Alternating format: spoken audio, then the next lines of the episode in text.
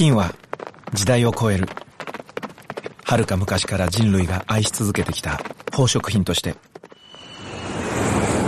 金は価値観を超える。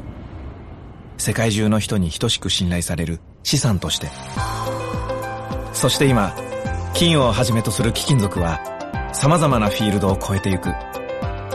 宇宙開発エネルギー医療といった最先端分野に欠かせない産業用素材として貴金属の循環型ソリューションでコツコツと地球の未来を支えたい。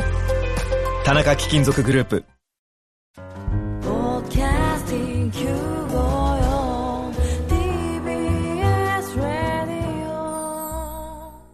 TBS ラジオ、ポッドキャスティングをお聞きの皆さん、こんにちは。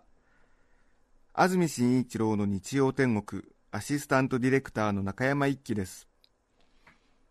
日天のポッドキャスティング、今日は158回目です。日曜朝10時からの本放送と合わせて、ぜひお楽しみください。それでは、8月8日放送分、安住紳一郎の日曜天国、11時からのゲストコーナーをお聞きください。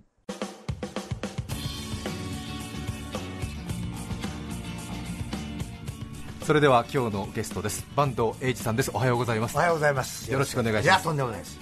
お世話になります。いやいや、何をお世話になりまして、別に世話するわけでもない。いやいやいやいや。いやいや、本当 なんかお世話をするっていうのは、ええ。何かをこう助けるとか、いろんなことをするとかで、ええ。僕らはあの、はい。安住さんの言われる通りにいえいえお世話になります。とんでもございません。あの仕事で何回かご一緒してるんですが、私本当にあの尊敬する一人一人ですよ。一人。なんか言い切っちゃってすみません。申し訳ないあの本当に尊敬するあのこの世界でのお一人なんですよ、本当にもう裏表なくて、坂東さんのこと悪く言ってる人はこの世界に誰もいません、そんなことはないです。本当に。そんなことない。まあ、探せば何人かいるかもしれませんけど、おらおらおらおりますよ。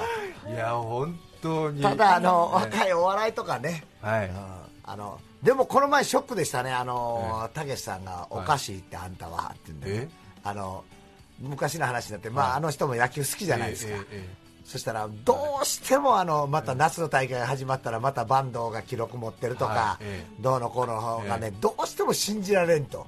え本当に投げたんかと、絶対ごまかしたはずやと、そういう話になってねええ、たけしさんが。納得いかないと、納得いかない、はあ。そらせ背格好はほとんど一緒ぐらいですからね、僕、坂東さん、身長どれぐらいですか？今、68です、今68はい。で、そうですね、168センチというと、はい。今のプロ野球選手の中では小柄になりますよね。いやもう小柄っていいないでしょう、まず野手ではいるかも分かりませんが、ねピッチャーではいませんね、そうですよね、はい。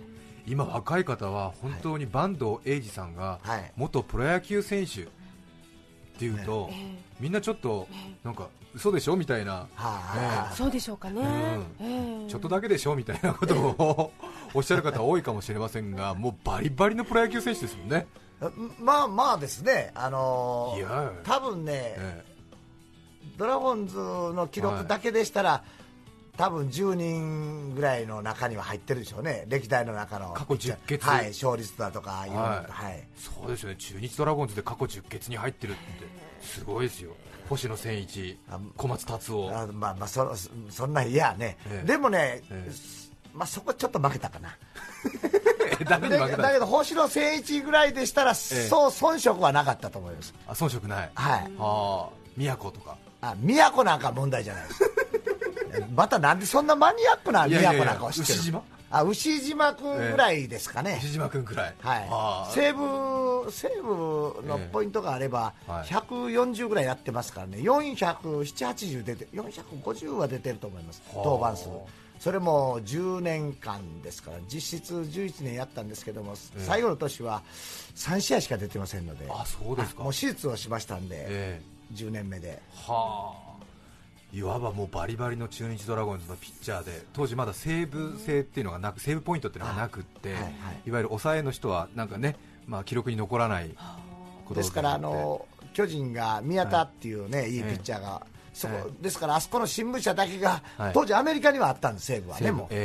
だけどそれがまだ入ってなかった、うんそれで急いでそこの新聞社だけがやりだしたら、はあ彼が1年間ええだけ聖望で、はい。僕は2位で。へえ。それでそれから僕は2年か3年、僕はずっとトップだったら、すぐ辞めましたね、やっぱり、あそのシステムをですか？システムを、あそこの新聞社が辞めましたね、あそうですか。ちょっとうちに面白くない面白くないっていうのと、じ地元ではやっぱり新聞戦争ですから、そうですよね。あそことはね、両方は。えはあ星野選手。結局77勝くらいでえすか77勝、77勝。いや、77勝くらいってね、えごめんなさい。本当に、すいません。で西武があるともっとですもんね。そうですね、すね。ままあまあだから中堅よりは上かな、ええ。はい。いやいやいや、ね中日ドラゴンズ過去10決に入ってますから。ね、でも最後の方はもう肘がもああそう。あのーえいわゆる関節ネズミっていうか、今でしたらね、ええ。内視鏡で全部やれるんですけど、僕はもう完全にええ。開きましたんでね。う、はい、なんか自転車の当時まだ医療技術とかそういうテクニックがなかったんで自転車のチューブかなんか腕にぐるぐる巻いてあやってました、あのえもうこの頃リハス店にはそんなね、カミソリないですけども、あのなんか革の手、はいはい。なんでパッシャカミソリをッシャッシャッとカミソリ、ええ。あれ、あのカミソリでずーっと自転車のチューブをあの、え吸って、それを引っ張って、はい。薄薄くくして削いで、削いで。それをこう巻くんですよ。というのはあのん何が痛いかというと関節にあの、まあ、最近はないですけども昔はお米のご飯を食べると石が入っててカッと噛んだ時の、はいはい。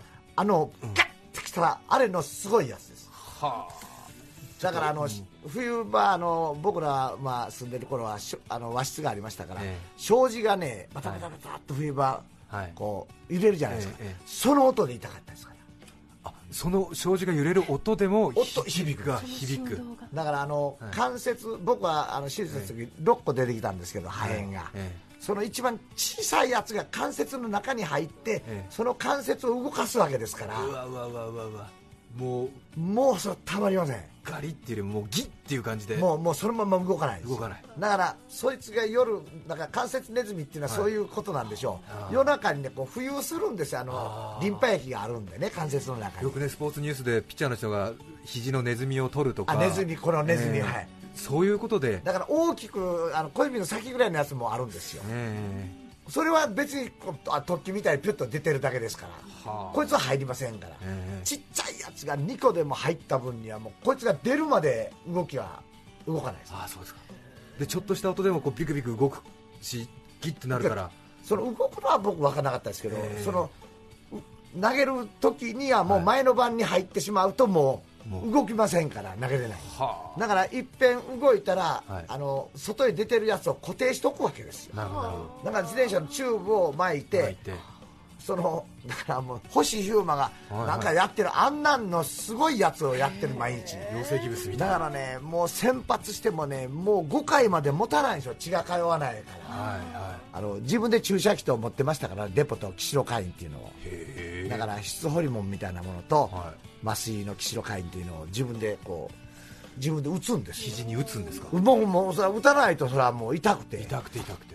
はあでも中日ドラゴンズのね看板として投げる。まあ一応ね 投げてそれでリリーフに回ってねものすごい嬉しかったです。それが、はい。僕らの時は6回からでしたから、ああ。今みたいに9回来るみたいにね、あれどこに投げてもいいんだったら僕はもう今でも投げてます。よいやいやいやいや。いやいや本当に、本当に。え。いやだから本当にお話聞くともう本当にバリバリのトップアスリートで怪我と戦って壮絶な壮絶な本当に小さな大投手。ねえということなんですけども今日はそんな坂東英二さんのすごい反省をエピソードで紐解いてまいりましょう。坂東英二すごいぞ伝説まずは一気に紹介します。坂東英二すごいぞ伝説その1いまだに破られていない甲子園の記録。その2あの人よりも多かった契約金その3入団1年目からサイドビジネス。その4あのミスターにもお礼を言われた。その後70歳にして再ブレイクなのだ。以上の5つです。さてまず1つ目ですがいまだに破られていない甲子園の記録。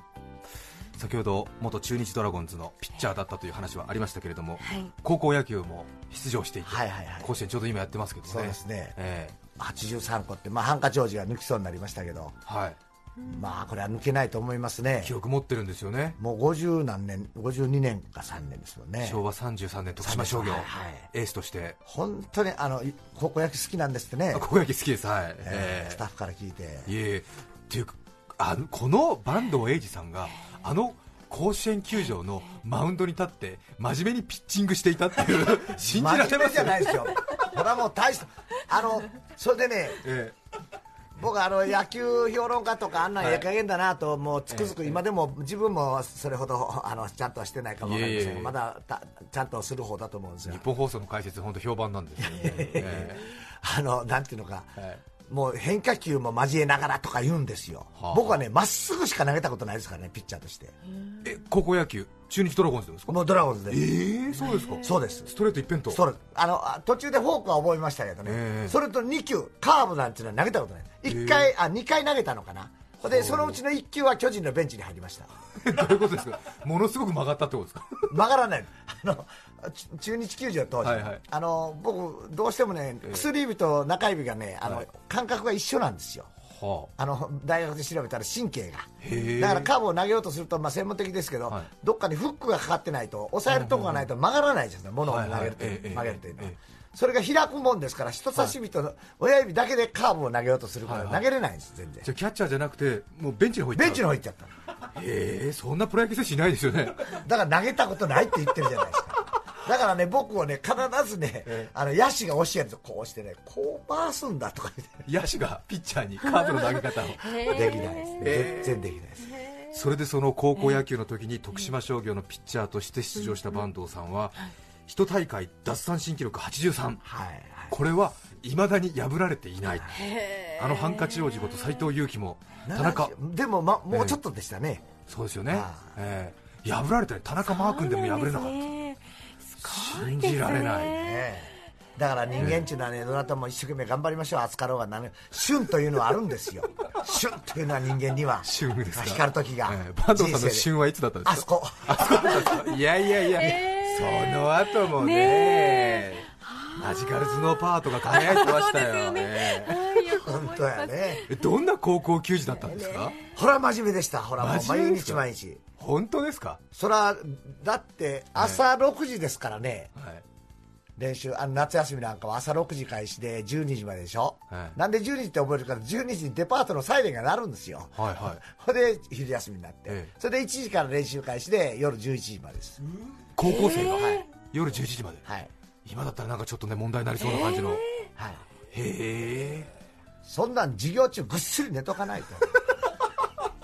ボタンでしょ、ええ。その間水一滴も飲まずですからね。あの昼の1時間は飲みますけど。あそうですか。そらもうこの頃ゲリラ豪雨とかなんとか言いますけども、雨でも風呂湯出しても来ようもんなら監督がもうノックバットで選手どんだけ殴ってましたが、全部ユニフォーム脱いでブーッとあの、はいはい。広げて雨を受けてシュッシュッて吸うんですよ。もう本当死に物狂いですねへえ？もうあんなものね,、まあね時代でしょうね多分ね。時代ですね。でもさすが高校球児爽やかだったとはいえ坂東英二さんこの奪三振記録83記録してその後、甲子園球場のベンチ裏に詰めかけている新聞記者の皆さんに、はい。記者の皆さん本当にお待たせいたしましたみたいなこと言ったんですよね。いや、お待たせというよりね、まずあの一言つあの18回投げた瞬間に、はいはい。あ引き分けになったんですね、はいはい。それで疲れたでしょって言うからね、ええ何が？って言うたんですよ、あはあはあえ。そっから僕のそのえバンドというのええ。が生意気だっていうふうに言われているんですあのだって先ほど言ったように、ええ朝から晩までやってるんですよ、はいはい。甲子園なんてたかだか2時間ぐらいですよ、あの試合は。うんじゃあ練習に比べたら。それで延長戦18回やったのもあれ4時間弱かなんかでしょ、それも半分ナイターになりましたから、水は飲めるわ、半分休んでるわって、もうはい。はいケンケンで野球やってるみたいなもんですよ、じゃあ練習の方がきついと。そうです、甲子園のその18回延長疲れたでしょって、なんで疲れたの、こんなもの誰一人疲れたやつおらへんですよ、あそうですか。でも正直な気持ち言ったんだけれども、そうそう。ちょっと詰めかけた新聞記者は、坂東英二すごいビッグマウスだなと。僕らもそうですが、原稿なんてね、あの試合中、まあ、僕なんかでもそうですが、大体8割ぐらいははい。書き終わってますよ。新聞記者の人は。そうそうそう、ええ。僕ら、僕も書きますよ、ええええほんで試合を終わった時結果が違うけども、それをへりくつかちょっと合わせるような、大体書いてますよ、はあだから試合行った時僕、解説、大体もう決めてますもん、やめてくださいよ。今日はこんなななるなという、はい、で試合の結果に合わせてちょっと。ちょっと変えたりだけでね、もうだから打たれたら失投だって言っときゃなんとかなるし、ね、打ったバッターを褒めて。褒めときゃなんとかなるっすあれは嫉妬でしたさて続いてのバンドエイジすごいぞ伝説。あの人よりも多かった契約金中日ドラゴンズに入団するということですけれども昭和34年同期は王貞治選手が巨人に、張本選手が東映に村山実さんが阪神にとそうそうたるメンバーで。そら北川さんとか伊藤さんとかホーラー花の34年組ったらもうすごいですね。日本のプロ野球史上一番すごい時です。はい。その時に中日ドラゴンズに坂東さんが入って、契約金が一番高かったんです高かったですね全もういや史上最高になったんです。へえ。長嶋さんが1800それで王貞治っていうのはもう長嶋さんを超えるわけにいかないんではあ。1800ということで。すはいはい。それでバンドエイジがまた残ったもんですからええ。争奪戦になってはい。手取りの2000万ですからね。はあ。手取りの2000万。いあのこの前試算したらね大体4億6000万から8000万ぐらいだ。今のお金で今のお金で。ほう。そら親父も転ぶっちゅう徳島のご両親はもうそれでコロッと。腹も行きました。へえ。ご両親中母親はあの僕が大学行きたかったんで行かしてやろうと思ったんでああそうですか、はい。へえ。やっぱりあれですか王貞治よりも、あの長島よりも契約金が高いっていうのは相当当時も今も。あいやそれは僕には実感がなかったですね。ああ。はい。実感がなかったです。まただって、ええ両親合わせて8000円ぐらいの頃ですよ両親の給与が。給与もうひあの毎日働きに行ったって、社員でもなければ何でもないですから、日雇いみたいなもんですからね。はあ。じゃあおね家族の皆さんそんな契約金見て。見ててそれはあのすぐは振り込んできませんでしたけどね。あ、はあはあ。はへえ。何に使ったんですか契約金は？親父この TBS のすぐ向こうにあのもうね亡くなりましたあそこのところにね、ええ。旧の社屋の下に証券会社がありましたわ。はあはあ。そこのあの徳島支店につぎ込んでええ。全部なくなった。おお全部なくなった。全部だからなんでオフに帰ったら寝込んどんのかなと思ったらええ。ほら寝込みますよそうですよね。息子がもらった契約金。それであの僕はバンドは株で損したとかねあれええなんとかとしてどうのって、えええ。えはいはい。ほらもうクソーと思いましたもんね。僕一生懸命投げてええ給料貯めて、はい。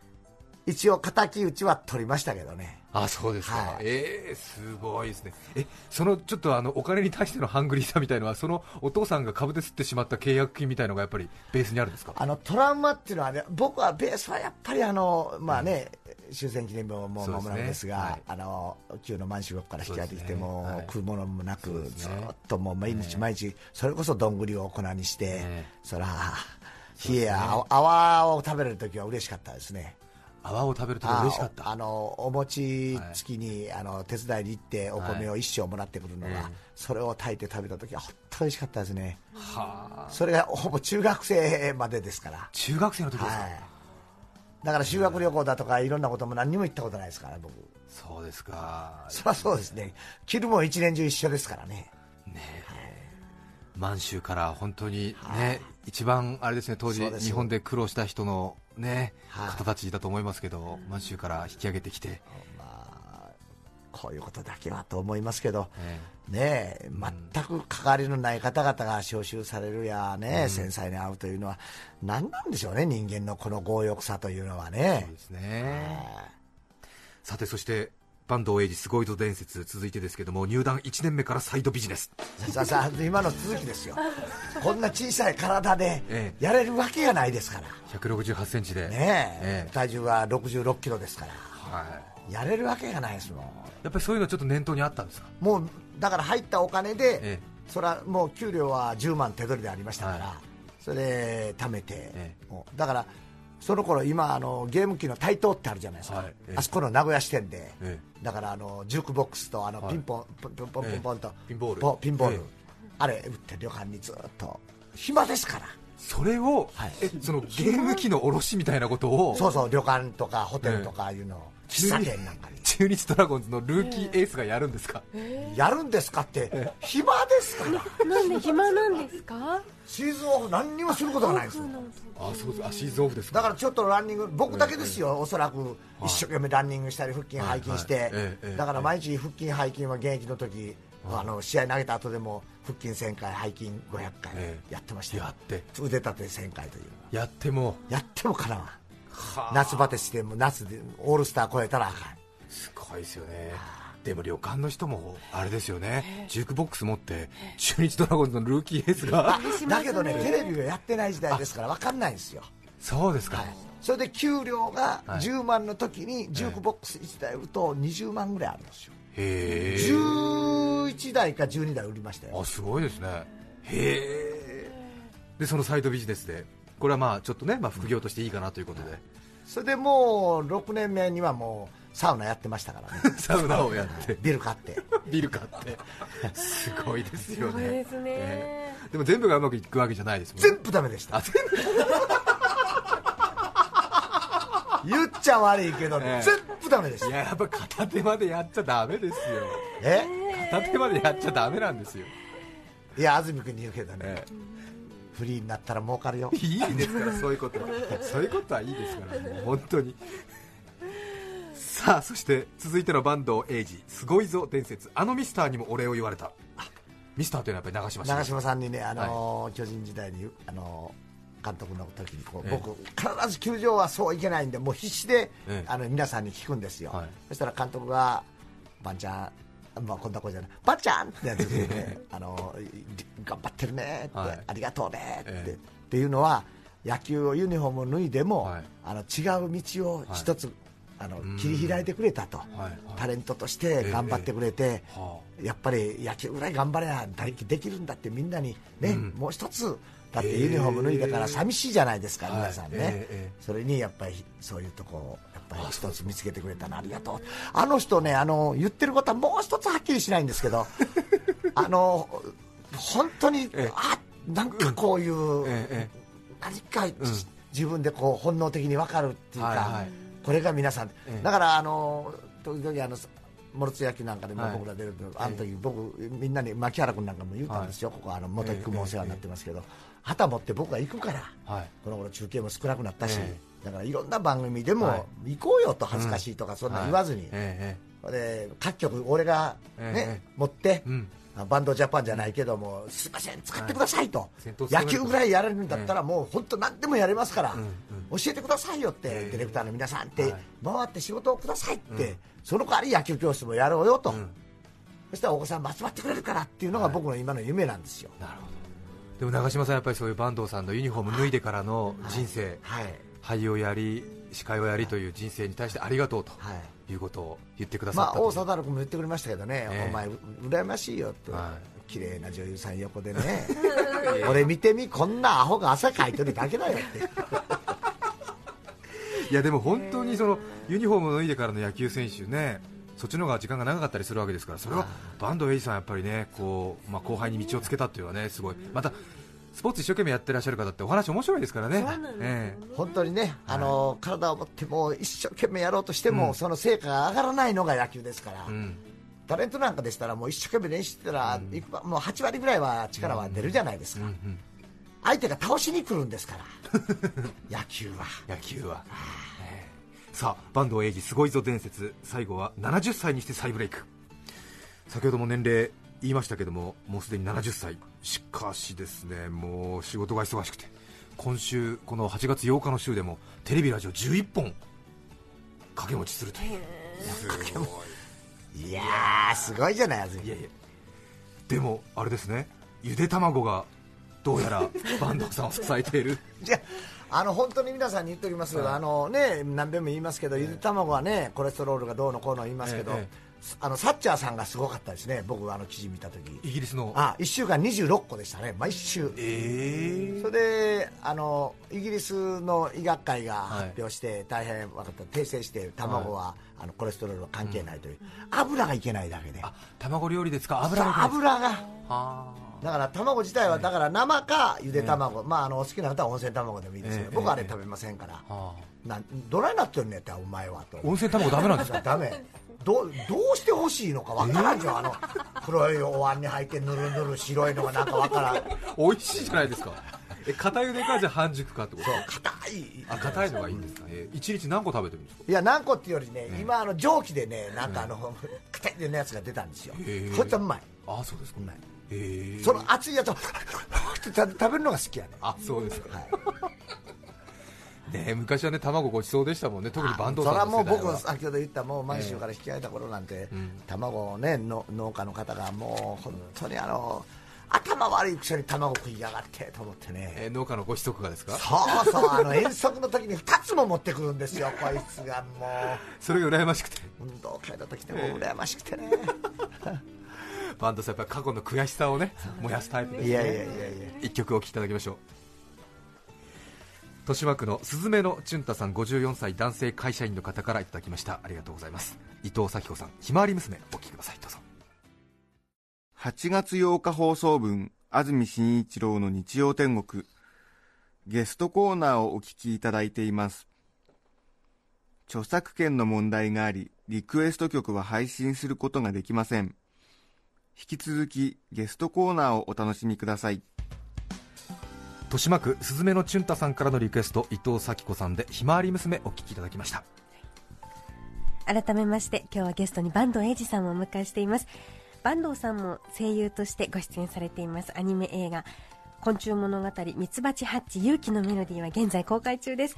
さらにこれから公開になります映画きなこ見習い警察犬の物語にもご出演されています、こちら8月14日土曜日から全国ロードショーです。よろしく、すごいですよね。アニメ映画の声優とそれから映画8月14日から全国ロードショー。すごいでしょ？すごいですよ。我ながらすごいと思います、すごいですよ。蜂蜜の方はもう、え。黄金なしという役でした、黄金虫の黄金なし、え。え止まらないですね、これしばらく続きますよね坂東さん大活躍。どうなんでしょうね。えあのだけど、本当にね、皆さん方に、あのちょっと触っていじってもらって、いえいえ。それでなんとか脳だけ働かしとかないと、えすごいですよもう。もう本当ギアトップに入ったまま。本当に。本当にいつの日かね、本当に。バンドジャパンがゆ夢見てるんですけど、あ全日本の監督を。いやもうそれを前に、まずプロ野球の、ね、監督もまだね。です、よね。あコーチとかやったことは？コーチはね、ええ。あの一遍だけ要請はありました、要請って、はいはい。オファーがあって。オファーがありまして、ええ。あの阪急というはい。チームがありましてね、キューブレイブス。コーチで要請がありましたえ。ーうわおおおっと思ったらね牽制だけ教えてくれって何でやねんって。僕牽制うまかったんですよ、前投げるとね打たれる確率が高い。もうとりあえずランナー殺さないかんという。ええ阪急ブレーブスのピッチング牽制コーチ。3日間だけ来てくれってなんでプロ野球チームねあのオファー待っているということですからコーチ監督のお仕事をお願いしたいと思います。今日はゲストに坂東栄一さんをお迎えしました。ありがとうございました。どうもありがとうございました。8月8日放送分安住紳一郎の日曜天国ゲストコーナーをお聞きいただきました。それでは今日はこの辺で失礼します。安住紳一郎の「ポッドキャスト天国」今日8月8日はそろばんを弾く音パチパチの語呂合わせでそろばんの日です。子供に習わせるのは野球かサッカーかそろばんか。何事も計算高く勝負しよう。TBS ラジオ954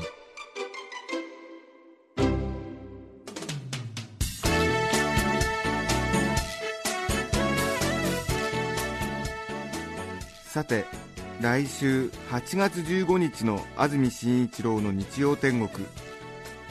メッセージテーマは「私が見た愉快なおじいちゃんおばあちゃん」ゲストは睡眠学研究家福田和彦さんです。それでは来週も日曜朝10時 TBS ラジオ954でお会いしましょう。さようなら。安住紳一郎の「ポッドキャスト天国」これはあくまで試供品皆まで語れぬポッドキャスト。ぜひ本放送を聞きなされ。TBS ラジオ954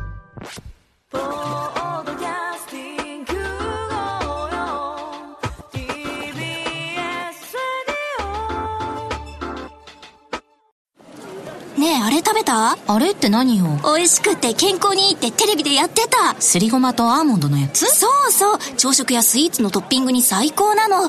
あれ、名前なんだっけな？グラッツェアーモンドすりごま。それな。違います。新生クラッシュアーモンドすりごま。大好評発売中。